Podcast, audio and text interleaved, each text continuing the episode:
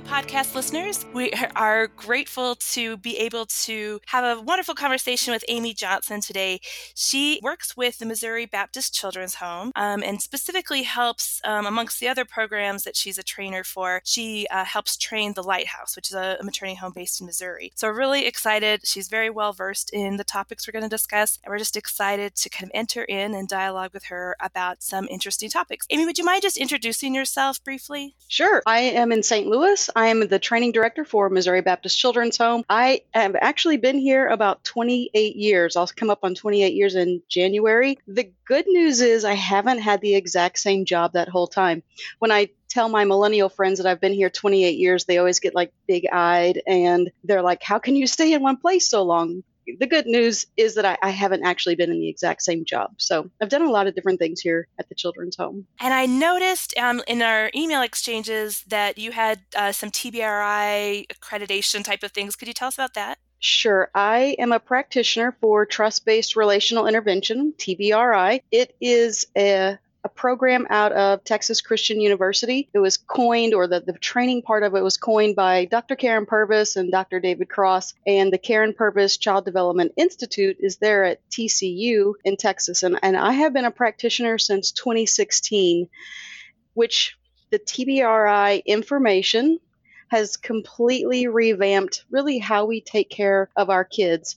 And maybe in this interview, I'll say words like baby or child or kid. I don't mean to like, when I say kid, I don't mean to offend anyone, but most of the time I try to say baby only because TBRI talks a lot about thinking of all of our kids, no matter how old they are, from teenager to, I mean, even young adults, that like they're a baby because their brains may not have developed very well because of trauma.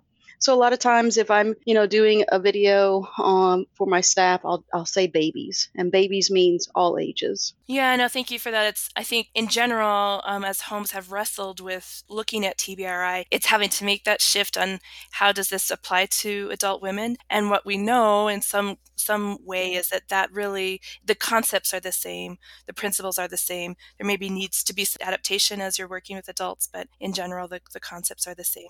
Yep, absolutely. We have women here, girls here that are pregnant or they have their babies and their their brains of the baby is just as undeveloped as almost their brain. So when we're dealing with mom and baby, we're we're giving them the exact same information. Yeah, no thanks. So as we were prepping for this call, one of the ideas that you tossed out as a as a launching point was really kind of the shift from behavior focused to needs focused. And I'm really curious for you to unpack what that means. I think we're kind of always looking for the trends, right? What are the, the shifts in philosophy and the shifts in approach? And this sounds like it might be a key one. Right. You know, uh, all of my staff, and really for me too, the last, you know, 25 years, we have really focused on behavior of people. Like, we'll say, all right, so we need to change their behavior. They're getting kicked out of school, or they're harsh to the people in the house, or they're mean to their parents or foster parents. And so we would always implement like negative consequences. Often we would even say, you know, like if you don't if you don't clean your room, then you're going to have your room chore plus additional chores.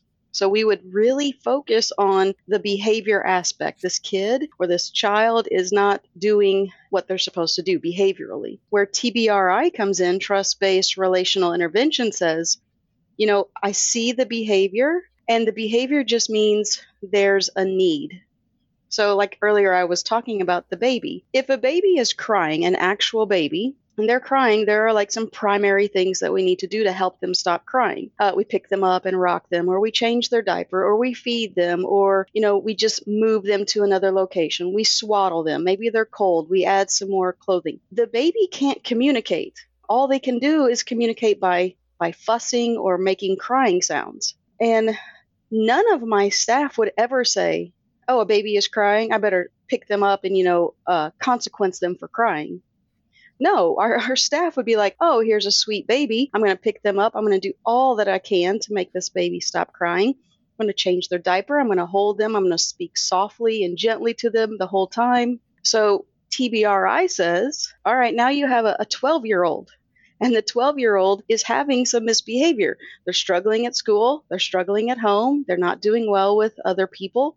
Let's say that's like a baby crying. Those behaviors are really needs that this child has. But the child doesn't have a way to use his words or her words to get her needs met or his needs met. So I, I try to all the time talk to my staff that, yes, I, I see you're telling me the behavior of this kid, but what is the underlining need? What does the child need? And it, it, takes a lot to get your mind to that to that point. Yeah absolutely. My my follow-up question was kind of to that you know um, because we're talking to the housing community specifically you know there's this kind of nitty-grittiness to the thing and i think there's a temptation to feel like oh they're drama you know they just like drama they want to stir up drama or oh they're just looking for attention or you know these things that maybe in you know just on a gut level we like get frustrated annoyed. Can you kind of speak into that dynamic a bit? Right so I we grew up and when we grew up our parents worked with us and taught us through behavior. You know like if you grew up in, in a church community at all it's like spare the rod you're going to spoil the child. And so it was really focused on what they're doing not really about what they need. And i always say to my staff you know our parents didn't teach us to use your words to verbalize what you need. What they did was is they saw us acting out and uh, when we acted out, we either got in trouble or got what we wanted. We either pushed them far enough and got what we wanted, or we got in trouble and we stopped that behavior. And when we stopped it, then we went around the back door and somehow got our needs met anyway through behavior, not through using words. So, one of the primary focuses for TBRI is to teach all of these kids who are having a hard time, like giving people a hard time, is to teach them to use their words. And TBRI, one of the biggest things is it says, you know, kids aren't trying to give you a hard time, they're having a hard time.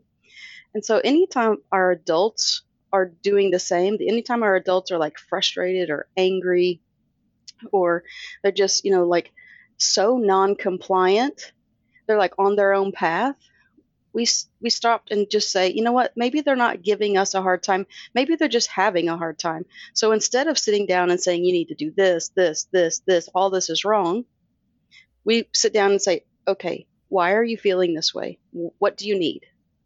And then you have to you have to let people talk you have to listen to what their need. And then a lot of times the older kids will say it sounds like you you might be okay with a compromise or you know what do you suggest? That comes in sharing power because all of our kids if you've come from trauma any even even an adult power has been taken away from you if we've been abused or neglected, we've been saying through the whole abuse and neglect, hey, stop, please don't do this. I'm hungry. Nobody feeds me. I ask you to stop beating me, but you don't stop. So our words have been taken away from us. And so now we don't know how to use our words. And we get older and we still don't know how to use our words. And it looks like manipulation or, you know, frustration and anger but really our, our, people haven't been given the opportunity to learn how to use their words can you talk a bit about so that seems like a, a skill you know to want to lean into to just be able to articulate what you need, whether that's, you know, a physical or physiological need or an emotional need or kind of whatever that looks like. How are you teaching? Is there anything you're doing um, explicitly or is it just kind of creating a culture of using your words? Right. That's a good question. So that's that's where it gets really tricky because a lot of us, when we're talking about TBRI, we sit in a classroom or we sit in our group and we have this big group and we learn say, okay, so today we're going to go out and we're going to remind all of our kids to, you know, keep using their words. But it, it's just, it's, it's a bit more, tr- it's, it's a bit more challenging in a practical sense. But if a, if a person can see this kid walk into the room and you know, if you've been around people long enough, you can see that their body language is just a little off today. Sure. Or you can tell when they're frustrated. You can sense when something's going on. If a caring individual goes to that person, no matter the age, and just says, Are you doing okay? Even that small invitation can help change the behavior. Also, some practical things that we've implemented is that TBRI teaches that most of the time our kids, our adults, our staff are dehydrated. And it's really odd that the effects of dehydration have on your body. Like it is a mood stabilizer. If you are hydrated enough, then your mood gets stabilized. So we've implemented that. All of our kids have access to, you know, their water bottles and water and we always sit down with water at every training, at every meeting. Water is a big push because it meds even our our kids are on meds and so they get dehydrated pretty quickly another thing that we do is and it sounds funny but we offer snack about every two hours I hadn't heard the water concept before, and yet that makes so much sense. So it's such an easy solution, right? To have to have it available, to make it accessible. You know, such an easy way that our programs can easily integrate. Yeah, definitely water, and then you know, like getting teenagers and older kids to drink water is a bit challenging, but you can also find some fun in that. Sometimes people do charts or sometimes people have flavored going going into their water. If you let them pick out their own water bottle and just, you know, you and a kid have a really great relationship or you and an adult have a good relationship, you just always talking about water. One day I was on the phone with my coworker and we had just talked about hydration and he he was asking how you doing amy and i said i'm a little slow today and he's like well have you had much water so he was asking me, the trainer of all of this, have I had much water today? And, and the fact was I hadn't. So I went and got some water. So we, we implement the water. Another real practical thing is we do snack every two hours. Now, I don't mean like sweet, salty, crazy snacks. I mean like some kind of healthy snacks, although sweet and salty are implemented because just, you know, people love that taste.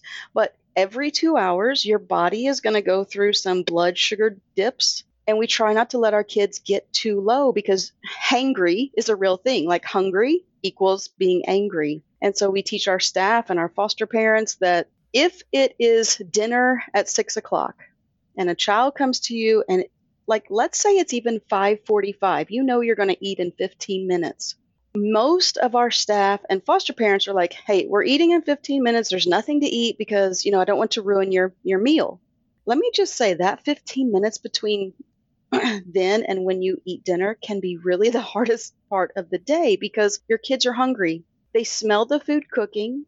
Their their senses, internal senses are like, "Oh, I'm ready to eat." They start salivating and their body triggers hunger just at the smell of food. And we'll all know this at Thanksgiving because we'll walk into a house and we'll be like, "I need to eat right now." So your kids at quarter till dinner time might need a, a piece of butter bread or some a cracker or some fruit or a vegetable, just something to hold them over. And so we teach staff to say, uh, the kid comes in, they're helping you set the table. Man, I'm really hungry. That's what the child says. And you say, Well, why don't you get a piece of butter bread and we'll keep working? The child said, I'm hungry. You said, Get something to eat. You met their need. That creates trust. If you say, No, you can't have anything to eat, then it, fear. It goes back to one of the things I'll talk about today is that survival brain. A lot of our kids haven't had enough to eat. And so they hoard food or they, they just, it's so focused around food. So fe- feeding, like every two hours, something to eat is a really big deal. It, it helps with the mood. And then another thing it, that a takeaway for this is activity. And activity works for all of us. But, you know, the theory body at rest stays at rest, the body in motion stays in motion. If you take kids, and let's say their kids are at school and they get in trouble at school, and the teacher's like, you have to stay in for recess. That teacher has just made life very hard for the classroom because it's been proven that when children are active or anyone is active, positive chemicals drip from the brain and it creates better mood one time a foster parent was calling and they were saying they were really struggling with this sibling group and one child in particular and so i, I always like to say uh, when you're when you're struggling with some behavior in the home we want to look at two things we want to look at the balance of structure and the balance of nurture and so I asked them to give me their daily schedule because the schedule is needed for kids that have trauma. I mean, they have to have consistency. So I asked for the schedule and I was listening for this one particular part. And when they got to the to the end, you know, they had told me wake up time, meal times, when they go to school, what time they get home from school, chores, showers, dinner, bedtime. So I let them speak for and talk for a couple of minutes, and then I said, I think maybe you missed telling me what time they play. Like, when is the scheduled playtime for your kids? And they they said well we don't have enough time during the day like you can see we have a large family we don't have enough time for play and i said there is probably one of your primary causes because kids that don't play don't get those positive chemicals going in plus play creates just an environment of fun and learning, and it's so healthy. Plus, a whole bunch of sensory things happen when you play. Like when you swing, swinging just isn't swinging, but the sensation of the uh, the the wind, the air, the going up and this coming back down. That's all sensory for, we call it vestibular. It's like you've got that liquid in your ear, and those vestibular canals or channels, the moving back and forth helps you to balance your mood. And so, climbing up, you know, like being outside, climbing up a climbing wall at a park, we would say that deep muscle pulling yourself up, that's proprioception, those things stimulate calmness in your body. So, play is fun, but it's also growth. You you grow uh, emotionally healthy when you play. And so I always tell my families implement those three things and see what happens. Water, snack, and play about every 2 hours. Yeah, I love hearing the kind of the body, you know, the physical emotional connection there. It's that's really fascinating. Um, mm-hmm. Um, before we segue into the next topic, you, so we were, we were talking about you know learning to use words to describe your feelings, and mm-hmm. do you? I guess is there a way to in, invite the women that we work with you know you don't want to um, say this is how you're feeling or you know to push feelings on them i can right. see that that you know that would be something to avoid and yet you want to kind of encourage them to think about feelings. Do you have any strategies that you've used or just things that you say to people or? Yeah sure. You know what uh, when you've been traumatized you've been taught not to feel. And when you've been taught not to feel you don't know you're supposed to say your feelings. I mean you do say them because you get angry and you're loud and you get you know intimidating with your sound but you don't know that you're supposed to. And a, a lot of times we uh, will have pictures of feelings and just like not on purpose, but I mean, it's on purpose where they're at. So, like, if our staff are talking to the older women, like we have a human trafficking rescue here, and so we're dealing with some older women, but the the pictures will be up, and they could like see this. This picture looks like uh, anger, and this picture looks like happy. And you can also talk about emojis. Like, if you were going to send me a text, what emoji would you use? That that's a real practical way because all everyone has the phone. Another thing that we do, and we got this from TBRI, and I think they got it from play therapy, but we create just by using a piece of paper, like a paper plate, and Karyn calls it an engine plate, and we write on there we've we've implemented four feelings. And we divide a paper plate into four sections and one section is going to be really low and that's going to be like a, a, blue section. I feel low or blue. Another section is going to be green and green feels just right. Like I'm, I'm in a good mood today. Things feel good. There's another section that's red. I'm angry. I'm, I'm anxious. I'm upset. Like you're you're revved high.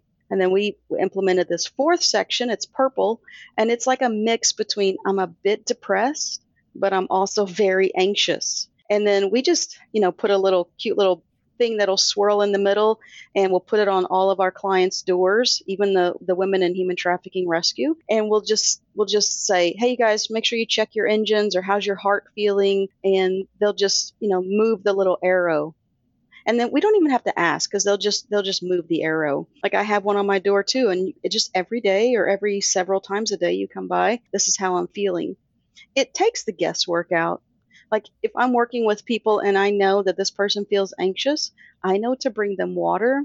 I know maybe to bring them some gum or a sucker. Like TBRI teaches that if you're going to have a hard conversation with a kid, maybe give a sucker because the sucking on it is sensory. You, you feel the taste, like you sense the taste, but also sucking on that sucker is proprioception. It just helps with the mood. So we might give them gum or suckers. Somebody donated like 5,000 dum dums to us, and our HTR group, Human Trafficking Rescue Group, goes through those quite a bit because, of course, they're so they're anxious. So much has happened, so much trauma. Yeah, no, those are great practical examples. Thank you.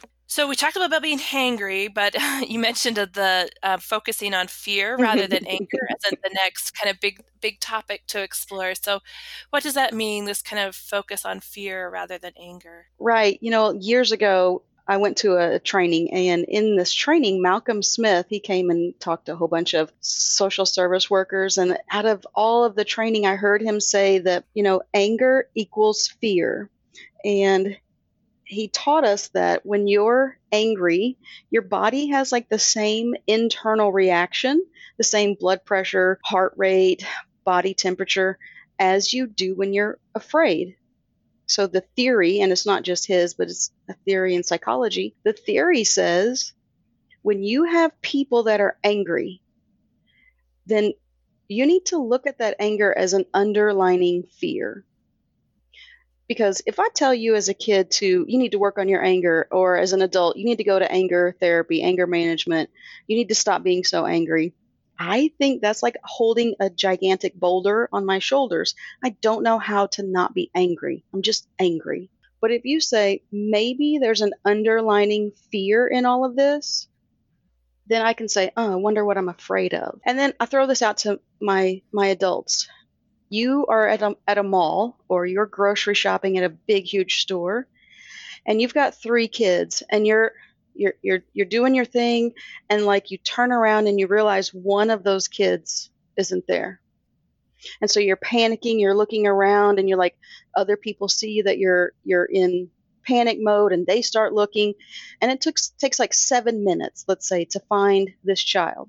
And they had just you know traveled somewhere else where it was a little bit more fun nobody had taken them they were just in a different place and the moment you see them, you're like, yes, finally. Oh, I'm so relieved. And then you squat down and you look them in the eyes and you're like, I told you to stay right with me.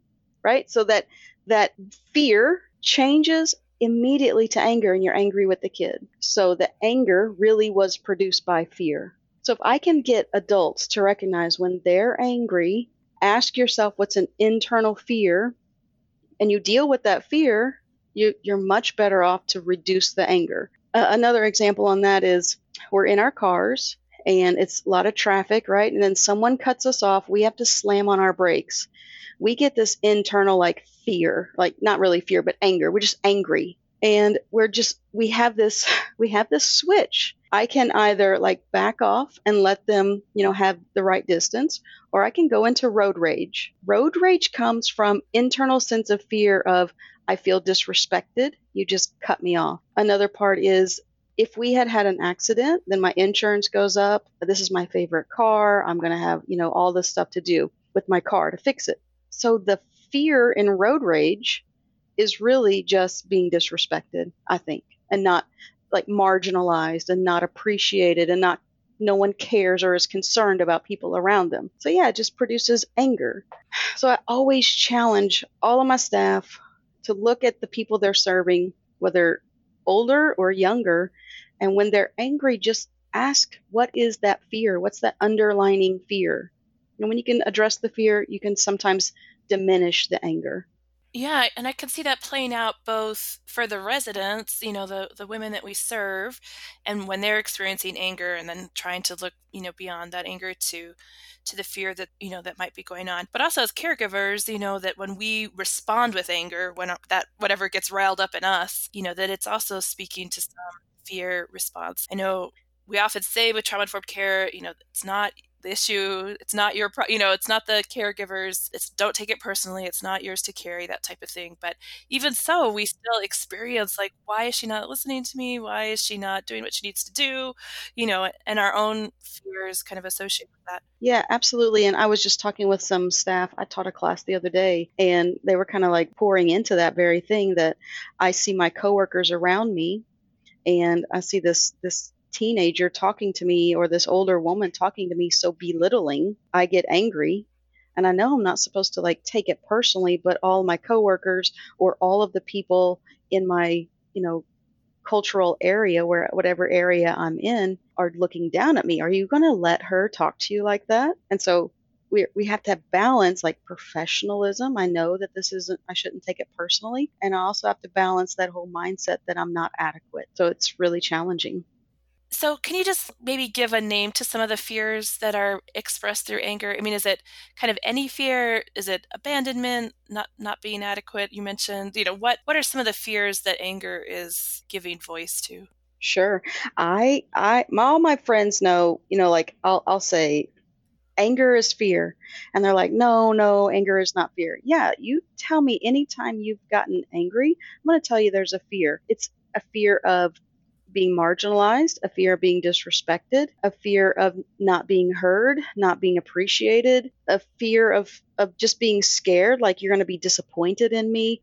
Uh, our kids also uh, get angry when the truth is being told. So the fear of the truth coming out, it's everything, or being caught in an untruth. There are, I mean, I don't have a list that I can just say, but almost every single emotion that you feel can be like a bottom line of this could lead to anger.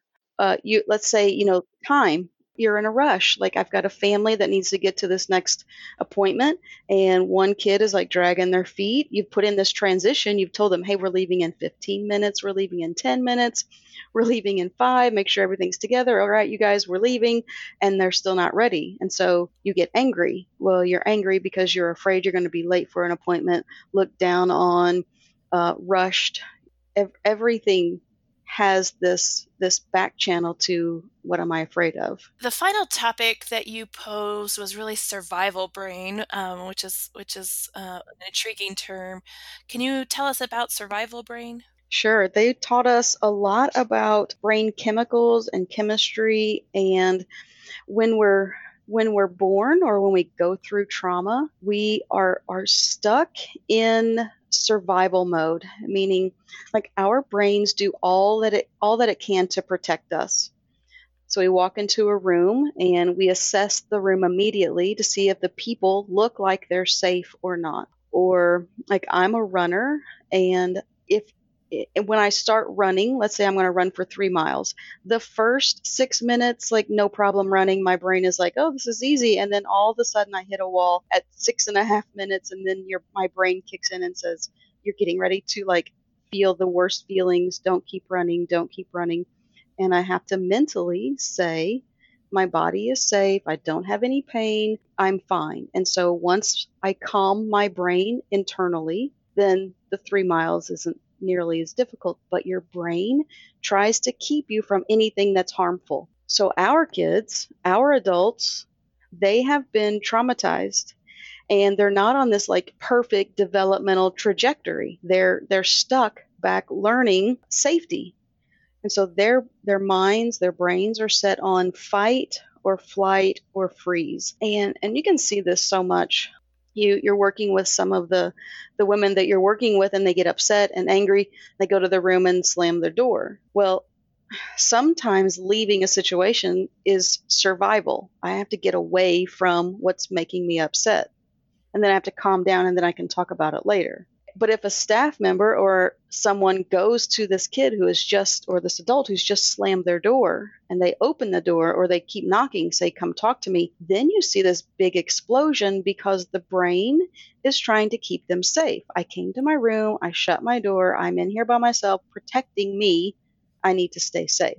So our brains go into fight or flight or freeze. They can go into fight mode when, you know, we feel challenged and so sometimes when you are talking about some of the, the rules or something and there's such pushback, to stay safe, our clients will push back vocally and they're, they're like fighting. Listen, nobody has taken care of me my whole life. I'm in my own protector. And so to survive, I verbally fight. I know how to fight verbally and physically also. Sometimes it's flight mode, which would be that slamming of the door, and sometimes it's freeze, where you're you're asking someone, "Please, what could you tell me how you feel about this, or can you can you tell me why weren't you able to do you know what you were expected to do?" And they just they're frozen. Some of that post traumatic stress has them frozen from act, making a decision or anything. They just they they can't respond. The brain reacts and is in this lower lobe, like in the back of your head. And to get someone out of that survival brain, you have to get them thinking about things that are, are pretty or that are easy or things that they're grateful for. So that's the front part of the brain. If I can take a kid who's anxious and angry and ask them, you know, what do you like to play on the playground? Tell me about the playground. Oh, it has a red slide and the there's a climbing wall, it's brown. They start thinking about stuff which moves their thinking into the prefrontal cortex or the front part of the brain. Fight, flight, and freeze all have these drips of multiple chemicals, but cortisol for the most part. And if you listen to TBRI or if you YouTube Dr. Karyn Purvis, she talks about just being in the fight, flight, or freeze constantly. Then your just body is always in in flight mode or always in the survival mode. And they've done studies where babies, they've taken their urine samples, and these tra- traumatized babies just have nothing but cortisol in their urine, like this chemical, and this just fight, flight, or freeze, because no one has taken care of them. So with older kids, older people, when they go into fight mode, we have to like take a step back. Yes, I see what that's like. Let them calm down, start thinking about grateful things. Uh, water, snack, maybe walk around for a few minutes. Hey, can we come back and talk in a few more minutes? I see that this is getting hard and I, I don't want them to retreat, fully retreat. So that's earlier I was talking about the, the difference between like structure and nurture, that our everybody that we deal with needs plenty of structure. Like we have to have structure in the home, but they also need plenty of nurture. I know that one of the big mistakes that I made as I've kind of as I've learned about this and then looked back on all my times of direct service in the home, I guess I always assumed that kind of rational conversation could fix the fix the conflict, right? So when things were getting escalated, if we could just kind of sit down and have a really reasonable, rational conversation, things would get better. Um, and and have since kind of realized that that strategy is not super effective. Um, kind of what we've learned. I don't know if you could speak to that dynamic. Well, uh, having a rational conversation is great with your friends, but when you're talking about kids who, or anyone who's been through trauma, like I was mentioning earlier, they haven't been able to use their words. And having that rational conversation means I have to identify how I feel and I have to trust that you're a protective adult and I have to just have a lot of safety inside. Uh, a big thing for TBRI is that felt safety. It's it's not no it's not only knowing that my door locks. These people are nice. I know they are not going to harm me, but it's an internal sense that I can trust these people, I can trust this place. Uh, and to have a, a conversation like that, what you're talking about would require like intense felt safety. And so people that come to us in the first three to six months aren't going to have that type of felt safety. And I can imagine all of the conversations I would need to have within the first three to six months. That fear, survival brain they're not trusting you it's going to take some time for them to trust. And which which is one thing that TBRI does talk about that trust can be achieved but it does come with like consistency. It'll take you know like however old they are 24 it'll take like on average 24 months for it to be completely developed. But that doesn't mean if i only meet you for 24 hours instead of have you for 24 months if i only meet you for 24 hours i can still be that that protective adult. I can still show you that i speak to you kindly i listen to you and i can start giving them examples that they're safe with me I'm a safe person. And actually, if you have a rational conversation, a lot of times we, the adults, want to do so much talking. Uh, I don't know if your parents did this, but they, they lectured a lot. I think because they have a lot to say, they have a lot of knowledge to give us kids when we were kids. But in reality, the better thing to do is to ask the kids what do they think needed to happen.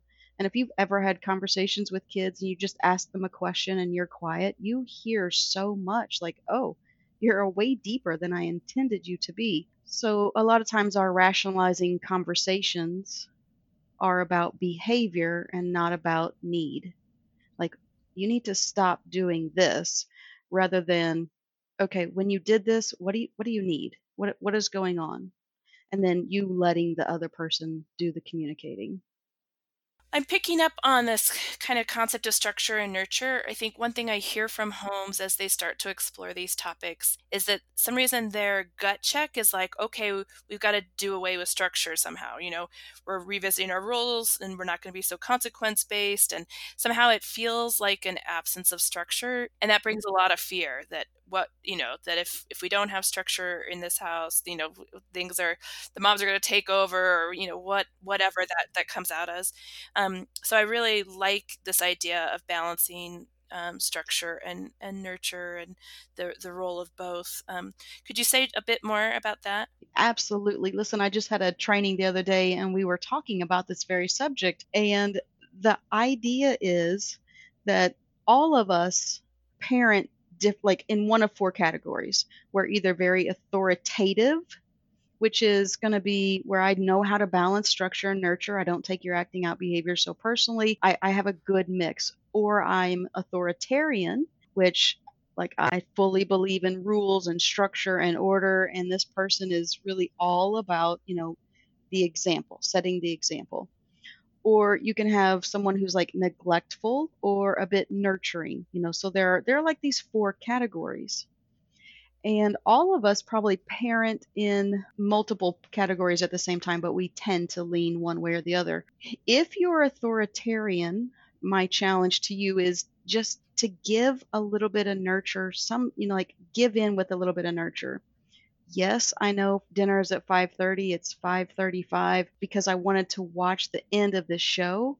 Show a little bit of nurturing that what you the adult likes is important and what the kid likes is important and say okay yeah dinner can be at 5:35 finish your show and then we'll come to dinner that is taking this high authoritarian and bringing them to a lower level and making it a bit more nurturing but the opposite is true with some of these parents that just nurture all the time so nurturing parents would never say no and they don't have structure and they just kind of wing it and you know everything tends to be a little bit loosey goosey where I would go into the home and say, okay, what's your daily schedule? Uh, we don't have a daily schedule, it's just fun.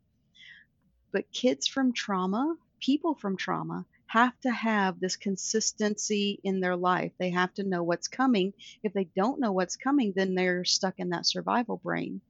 And so I take a nurturing parent and I push them up to make a daily schedule. Then they've moved up to a little bit of structure. So just baby steps get you to be a bit more balanced. I want to take structure. I, I have my daily schedule. I know what the family is going to do. It may not be identically the same Monday through Friday, but it's very close. Or every Wednesday, we know we're going to do this, this, and this. I can kind of feel there's a pattern or a rhythm to life. So I need that structure. And my my staff, they get it, but they also say it's a bit challenging to be because like if I don't have all of this structure, I feel a little bit out of control. And and I validate that. Yeah, I can totally under, understand that, but you can you see that the kids or the people you're working with have no nurturing, then they're not going to feel connected to you which TBRI, one of the big things is, you know, connecting, relationship building. So you have to have a little bit of balance of structure and nurture. Yeah.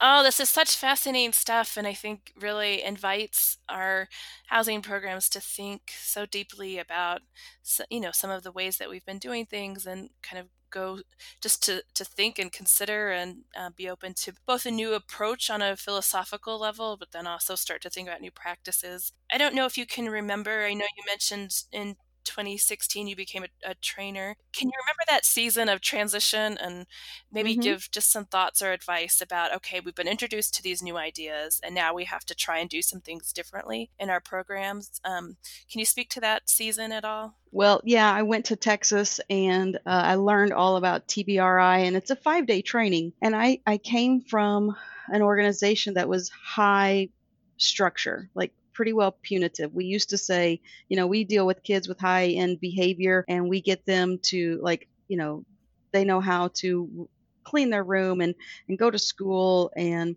they they we structure the day so much. So like we were the thinking part of our even our teenagers. It was so structured.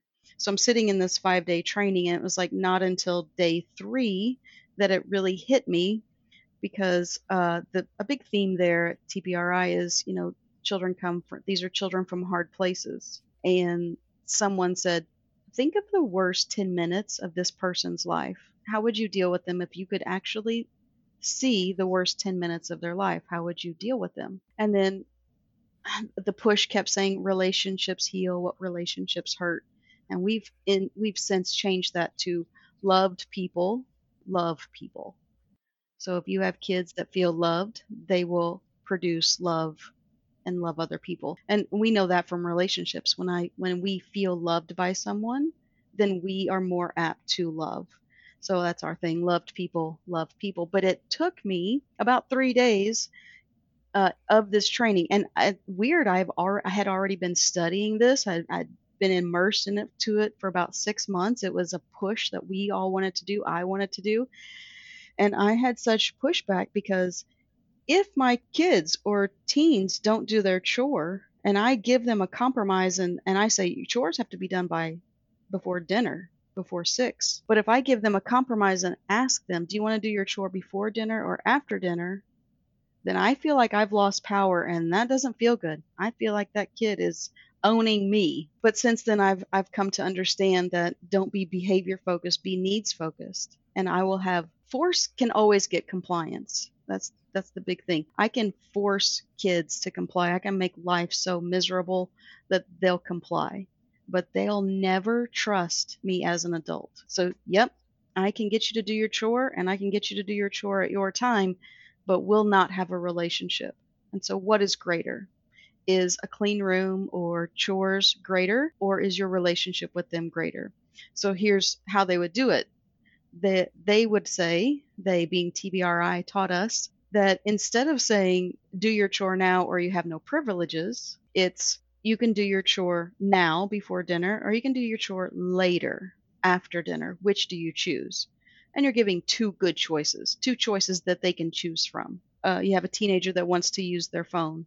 Here's your phone. You know, you have your phone for like 30 minutes after after dinner do you want to be in the kitchen with the phone or do you want to be in the living room with the phone? Because you know we don't allow you to be in your room by yourself with your phone so which do you choose before you hand them the phone? And then, then they, and then they choose. And so instead of me always having to be the person to hoard over the decisions they should make i'm teaching them to make decisions which is a real challenge for it was a challenge for me learning this. And I know it's a challenge for my staff as we teach this. And as I get new staff across the state, it's always a challenge. Once people hear it a couple of times and then two and three times, and then they start implementing one or two things, then they're not as opposed to offering choices, offering compromises, sharing power. It, it becomes less nerve wracking and more relationship building. And then when you have a kid that's like, I just don't want to do my chore, then you're able to laugh with them and be like, oh man, I know you've had a hard day. Do you need something? See, it's not so much of, I have to make you do something, but let, let me walk this life alongside of you. Yeah, uh, what a great note to end on. Um, yeah, thank you so much, mm-hmm, Amy. Sure. It's just a joy to hear you speak about these things um, and, you know, and having walked them into practice too. So I know mm-hmm. um, there's a high level of interest in our housing world, and people are talking about TBRI, and we're talking about these topics, and, it's really be able to hear from folks who have figured out how it starts to to shape and shift their program is a really a huge gift and you're really eloquent at speaking about it so i'm very grateful for your time and um, yeah thank i can you. i could tell you're a very effective training director so thank you for for being with us listen people are very important truly yeah, truly. So, thank you to everyone for joining us for this podcast. Amy, if they'd like to learn more about the Missouri Baptist Children's Home, um, is there a website that's easy to access or? Right, Missouri Baptist Children's Home. It's mbch.org. You can put us out there on we are website there. We also are on Facebook, Missouri Baptist Children's Home, and I I do a, a weekly Tuesday training, so I upload a couple of minute video on training, and a lot of it has to do with TBRI. So like us on Facebook, find us out there on our website, Missouri Baptist Children's Home. We'd love to uh, connect with you. Oh, that's good to know. I'm going to be on the lookout for those weekly trainings. I love love these concepts. So um, again, thank you, and uh, blessings on your good work. Thanks a lot, Mary. Thanks for listening to this episode of Pregnancy Help Podcast. To subscribe to future episodes, access resources related to today's session, or listen to previous episodes, visit www.heartbeatinternational.org/podcast. Thanks for tuning in.